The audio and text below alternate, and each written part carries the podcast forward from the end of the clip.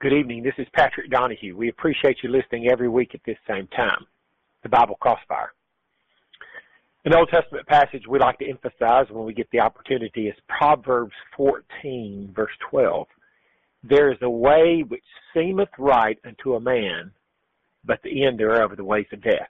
We don't decide what's right and wrong religiously by what seems right to us. We don't figure it out for ourselves. Well, this is what God would want me to do based upon my quote, intuition or whatever, based upon how I can reason it out. No, what seems right to us may end up in death, spiritual death. The way we determine right and wrong is by the scriptures. Second John, Second Timothy 3.16 says, all scripture is given by inspiration of God and is profitable for doctrine. Now, we'll, we'll, we'll leave that right there just to make that point. The way you determine the right doctrine is through scripture, not by what seems right to us. While we're waiting on a first call, I thought we'd talk about this challenging statement. I'm sorry to say I don't remember who told me this, but three or four weeks ago, somebody made this statement to me, and it stuck with me, and now I can't remember who told me. I wish I did so I could give him credit. But it's such a challenging statement, but it's true. He said, we should rather die than e- commit even one sin. And that's true. The Bible teaches that. We should rather die physically than commit even one sin. Do you take sin that seriously? Do I take sin that seriously? A lot of people, uh, even people who call this radio program will say, but everybody sins. Well, that's true, but do you mean by that everybody needs to improve? Or do you mean by that well, everybody sins, therefore it's okay for me to sin. No, you should rather die, physically die, than commit even one sin. That's how important it is that you try to avoid sin because sin, 1 John 3, 4, is the transgression of law, of the law, God's law. Whenever we sin, we're transgressing God's law. Jesus said in John 14, 15, if you love me, keep my commandments. So if we're not keeping his commandments, we're not loving God like we ought to. If you want to show God that you love Him and respect Him, you'll do what He says. If you really love God and you really respect God, then you would rather die than commit even one sin. Because what happens when you sin? Well, Isaiah 59 verse 2 says, but your iniquities, that's the old King James way of saying, saying sins, your iniquities have separated between you and your God, and your sins have hid his face from you that he will not hear. When you sin, you're separated spiritually from God. You should rather die physically than be separated from God, than you should rather die physically than die spiritually. The way Romans 6.23 puts this same idea in Isaiah 59 2 about being separated from God by your sin, it says, for the wages of sin is death, but the gift of God is eternal life through Jesus Christ our Lord. Separation from God is spiritual death. James 2.26 says, for as the body without the spirit is dead, so the definition of physical death is when the spirit leaves the body. All that's left is a big old hunk of dead flesh. And the definition of spiritual death is the separation of our spirit from God. Isaiah 59 2, Romans 6.23. We don't want to be separated from God. We don't want to die spiritually and be lost forever. So we should rather die physically than commit even one sin I know that's a very challenging statement, but that's what the Bible teaches. Is that our attitude? That we would rather die physically than commit even one sin? That should be our commitment level, is it? If you have a Bible question or comment, the number to call is 877-655-6755. Love for it to talk to you about the Bible, have a conversation with you. Ask me a Bible question, I'll try to find a Bible answer. The number to call is 877 655 6755. Let me show you that we should rather die physically than commit even one sin. How about Matthew 10:28? Jesus says there, "Fear not them which kill the body, but are not able to kill the soul, but rather fear him which is able to destroy both soul and body in Hades, or in everlasting punishment." Don't fear man, all he can do is kill you. He said, instead fear God because God can destroy your soul in H-E-L-L. So spiritual death is worse than physical death. what leads to spiritual death, according to Romans 6.23? The wages of sin is death. So, to avoid spiritual death, you're going to have to not sin. And he's saying spiritual death is worse than physical death. Don't fear the person that can only kill you physically. Fear the one that can cause you to be lost because of your sin, meaning you should rather die physically than commit even one sin. How about Hebrews 10, 28 and 29? Here's how that reads. He that despised Moses' law died without mercy under two or three witnesses. Of how much sorer punishment suppose ye shall he be thought worthy, who hath trodden under foot the Son of God, and hath counted the blood of the covenant wherewith he was sanctified an unholy thing, and done despite unto the Spirit of grace. So under Moses' law, people were punished for their sins by dying physically. And he says, now it's going to be worse punishment. It's going to be worse punishment. What's worse than physical death? Well, earlier in the chapter it said, you're going to receive fiery indignation, verse 27. That's the bad place. Going to the bad place, being lost, is worse than physical death, according to Hebrews 10, 28, 29. It's worse or sore punishment. Here's a person that's been sanctified by the blood. He's saved, but now he's disrespecting Jesus. He's trotting underfoot the Son of God. He's counting the blood of the covenant wherewith he was sanctified, an unholy thing. So he was saved, then he was lost. He's going to end up this shows you can lose your salvation. Tyler from Spokane, Washington. Go ahead the question or comment, please. Um, well, I was just, uh, you know, I, I love Jesus right now, but I do feel that I have separated myself from Him, and it's been eight years since I've um, walked, since I felt like I, since I knew I was saved and going to heaven, and uh, I just feel like uh, basically it's hopeless at this point because I do feel for sure um, like I know the sin, I know the day, I know what happened where I cut myself off from God. So, um, you know, I'm just gonna. It's better to be alive than dead, though, like Ecclesiastes says. Why do you Yes. think that it? Why do you think it's hopeless? Don't you know you can return to God? If you if you were with God, if you were a Christian, the verse I just read, Hebrews ten twenty nine, shows it's possible to lose your salvation. Here's a person that's sanctified by the blood, but now he's Yeah. trodden underfoot the Son of God. He's counting that blood he was Yeah. sanctified an unholy thing. And it says, Hebrews ten verse twenty seven, he's going to end up with fiery indignation in the bad place. So the saved person can Well- become lost, but but you know all you got to do back. is repent, and you can come back to the Well- Lord, Tyler. Right? Well, well, uh, you know, my point, you know, is was I remember um, being uh, testing the Spirit of the Lord with many things, and He always came, and He was always there, convicting me, wanting me to to be uh, to walk closer to Him, like it was when He first saved me. And uh, once I got saved for a year or two, I kind of began to I got into a regular church and began to get a little bit more lukewarm. And I just remember the fear of the Lord um, whenever I committed sin back then. And now I can basically commit open sin and rebellion, and I'm just in fear and trembling all day long. And uh, just because I know that the fear of the Lord is just not in me, I don't experience the fear of the Lord anymore the way I did. And uh, You can Yeah. you can regain that fear of the Lord. There's nothing to keep you Mhm. from it. There's only one unpardonable sin: the blasphemy against the Holy Ghost. Matthew 12, 31 and 32. Any other sin can be forgiven. Tyler, let me call you after the program, if you don't mind. Watch for a call from me in about 30 minutes. Maybe we can talk, maybe arrange a Bible study, a phone Bible study. Okay, Tyler? okay, Thank you for your call, Tyler. thank you.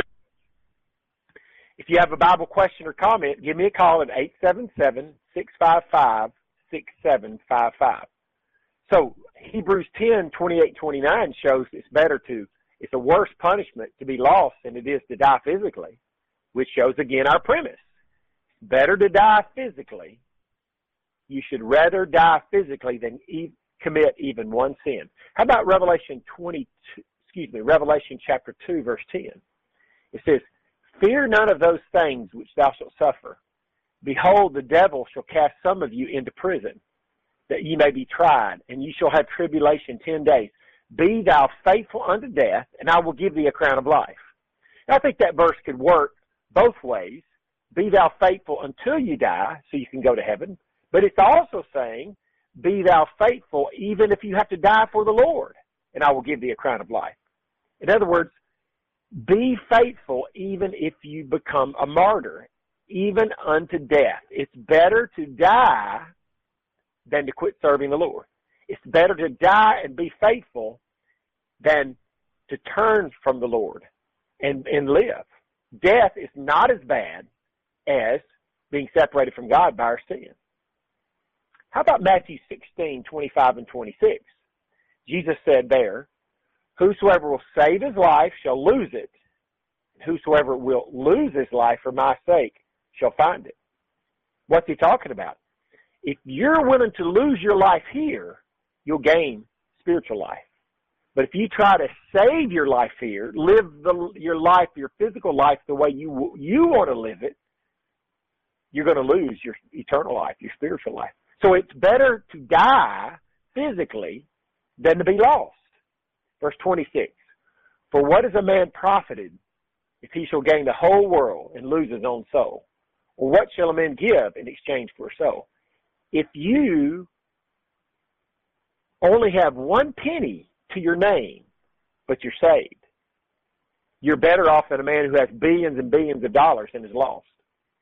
Nothing in this life can compare with being saved spiritually. Again, what we're saying is it's better to die physically than to commit even one sin. Is that the way you think about sin? When you're thinking about whether or not you're going to sin, do you think about the fact that it's better to die than it is to commit even one sin? This is what the Bible teaches. But I don't think many people have that attitude. We should. I should try to do my best to have that attitude. I would rather die physically than commit even one sin. That's how much we ought to love God, and that's how much we ought to want to serve Him with all our heart, soul, and mind. Sin is a transgression of God's law, 1 John 3, 4. So we do not want to transgress His law. For us, that's New Testament. We want so badly never to transgress it that we would rather die than transgress His law, than sin. If you have a Bible question or comment, please call us. The number to call is 877-655 6755. The lines are wide open. The number to call is 877 655 6755.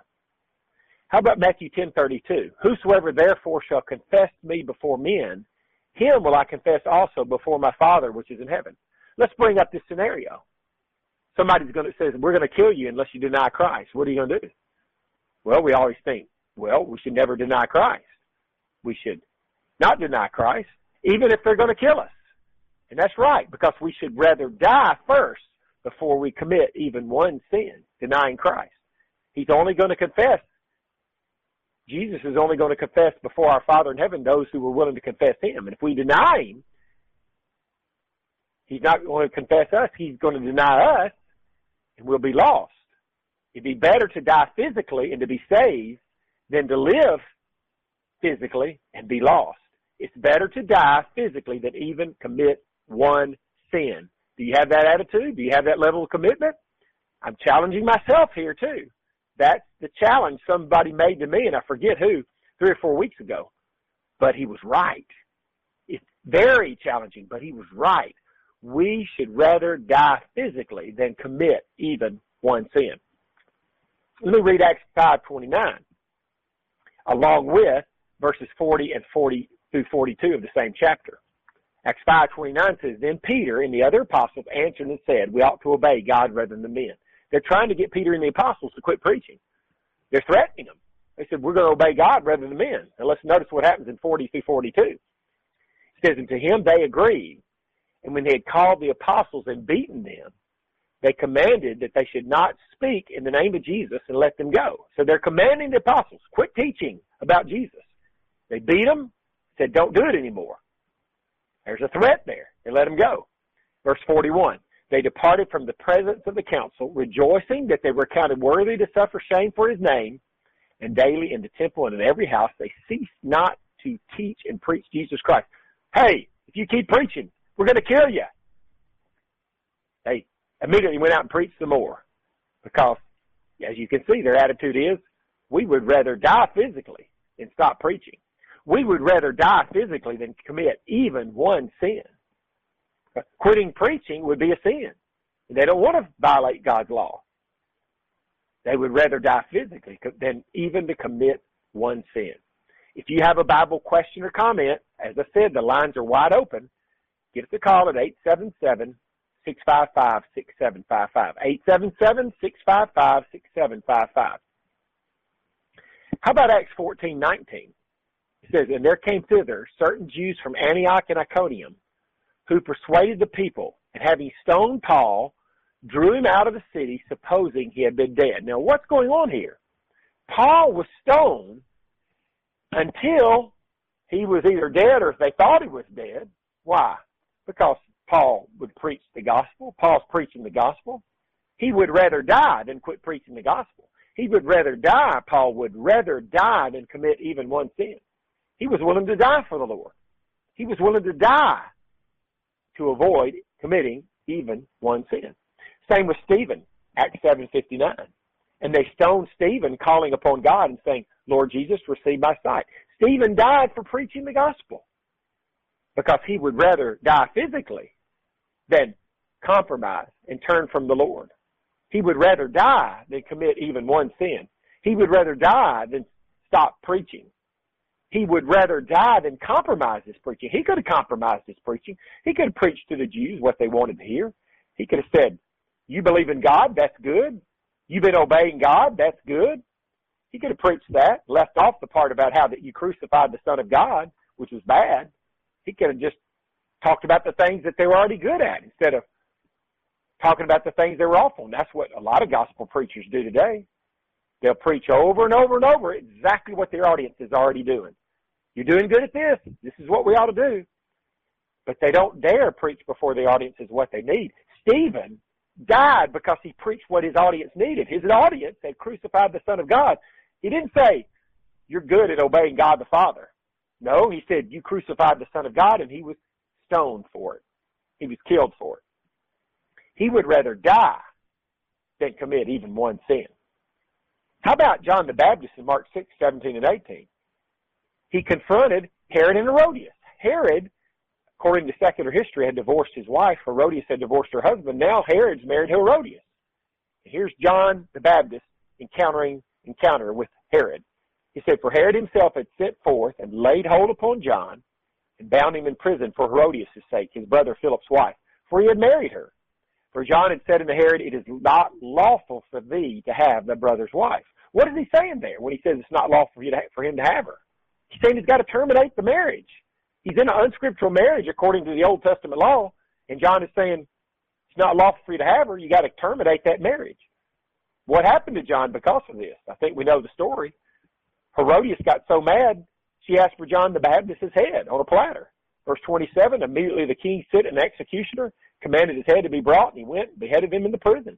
John the Baptist lost his head. He lost his life because he would, would not compromise the truth on divorce and remarriage in his day. Yet we have preachers today, probably 95% of the preachers, churches today, compr- have compromised what Jesus said in Matthew 19, 9, divorce and remarriage. Why did they compromise it? Because they don't want to lose a few members. Because the divorce rate is so high. They say one out of every two marriages ends in divorce. The divorce rate is so high that you're bound to lose some members if you stand for the truth on divorce and remarriage. So they don't preach the truth. They don't stand for the truth on divorce and remarriage. They compromise. Huh. John the Baptist was willing to preach the truth on divorce and remarriage in his day, even though it cost him his life. Well, Jesus said Mark from Spokane, go ahead with your Bible question or comment, please. Hey, I want to know when I can feel like I'm saved, you know? I mean, I think I've done everything that I need to do. So, but I don't, so, I don't feel like I'm saved, you know. Yeah. So maybe somebody's led you astray into thinking you're supposed to feel like you're saved. That's not how you tell if you're saved. L- let me kind of. I hope I'm not oversimplifying things when I put it this way. Jesus said, "He that believeth and is baptized shall be saved." Peter told believers in Acts 2, well, that was Mark 16, 16. Peter told believers in Acts 2.38, repent and be baptized for the remission of sins. So when a person believes in Christ, truly, not a pretender, and he repents of his sins, he sincerely makes up his mind he's going to turn his life away from sin, and he gets baptized, then he's saved from his sins, he's forgiven of all his sins, he, he gets the remission of all his sins. Remember, Saul of Tarsus believed in Acts 9 and Acts 22, and then 22:16 was told to be baptized to get his sins washed away. When you've done exactly what Jesus and the apostle said to do to be saved, then you're saved. It has nothing to do with your feelings. It has to do with even if God. You, even if you continue in sin. No, if you continue in sin, you, you're not saved. You know, like, like it doesn't matter how you feel, Mark. It doesn't matter how you feel, good or bad. If you continue in sin, you're not saved. Okay, so it's a matter of what saved. you do, not how you feel. It's a matter of what you do, whether or not you trust and obey God, as the song says. And Second Thessalonians one verse eight proves that. You have to trust, oh God, know God, and obey the gospel. Second Thessalonians chapter. I still do my, I do my pain pills religiously, and I smoke my weed, and you know. Yeah. So you're not. It doesn't matter. It doesn't, your feeling has nothing to do with it. You're not saved because you're not obeying the Lord. Yeah, from South Carolina. Go ahead without question. Comment. Yes. Uh, my, my question was about the uh, about the Sabbath day.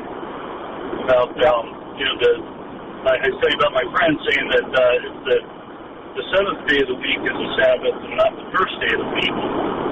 And it looked like um, in the in Genesis that God blessed and sanctified the Sabbath day, and looks like Jesus, um, as his custom was, he went to the synagogue on the Sabbath, and all years after Jesus heaven, he was in the synagogue on the seventh day. I'm just curious, is it considered a sin if um, somebody keeps the first day of the week instead of the seventh day of the week when God says to remember the Sabbath day? Yeah. Uh, and the fourth Let me read you a passage about the Sabbath. Your friend is okay. right that the Sabbath is the seventh day of the week, not the first day of the week. Here in Colossians 2, this is 14 to 17, listen carefully. Talking about Jesus, blotting out the handwriting of the ordinance of the incident that is contrary to it, it out of the way daily to the cross skipping down to verse 6, that no man therefore judge you in meat or in drink, or in respect of a holy day, of the new moon, or of the Sabbath days, which are a shadow of things to come, but the body is of Christ. You still with me, Jeff? I'm still with you. So verse 14 says that Jesus blotted out these ordinances, took them out of the way, and nailed them to the cross. And verse 16 says, therefore nobody can judge you with respect to the Sabbath. So yes, the Sabbath was the seventh day of the week, but it specifically pointed out in this verse and other passages that the Sabbath is no longer binding. It's part of the old law. Just like the requirement, Jeff, to to do animal sacrifices in the Old Testament, the requirement that said it was wrong to eat pork and catfish, the requirement that said you had to circumcise your little boys on the eighth day. All of those things were part of the Old Testament law. They're no longer binding. We're under the New Testament law, the Old Testament law said keep the Sabbath day holy. The New Testament law doesn't say that. It says here for sure, it's conclusive, Jesus blotted out the Sabbath. He took it out of the way and nailed it to the cross. We no longer have to keep it anymore. Make sense, Jeff? Yeah, that, um, that, that, I talked to my friend about that too. I brought that up, and, and he said that um, when you when you put that in context, you know, starting about verse 13, and things it's talking about judging by food, drink, and holy days and stuff. That's talking specifically about the ceremonial laws and the Sabbath being the, the feast days. No, they were considered we know, yep, we know that the Sabbath is not the feast days because it already mentioned the feast have to let you go. I got to go there. It already said the feast the holy days in verse 16. So the Sabbath, when it says the Sabbath, has to be the seventh day Sabbath. The feast days are already mentioned. He said, don't let anybody judge you with respect to the holy day, the new moon, and the Sabbath days. There's the feast days. That's the week, yearly. The new moon's the monthly. The Sabbath is the weekly. So the weekly Sabbath was done away and nailed to the cross. Jeff, don't let any amount of human reasoning contradict what the Bible says clearly. If, we appreciate you listening. If you'd like to have a free one hour phone Bible study with me sometime at your convenience, I want you to call or text me at 256-682-9753. Free one hour phone Bible study at your convenience with me, call me or text me. 256-682-9753. Appreciate the good questions tonight. Appreciate you listening. Be sure to listen next week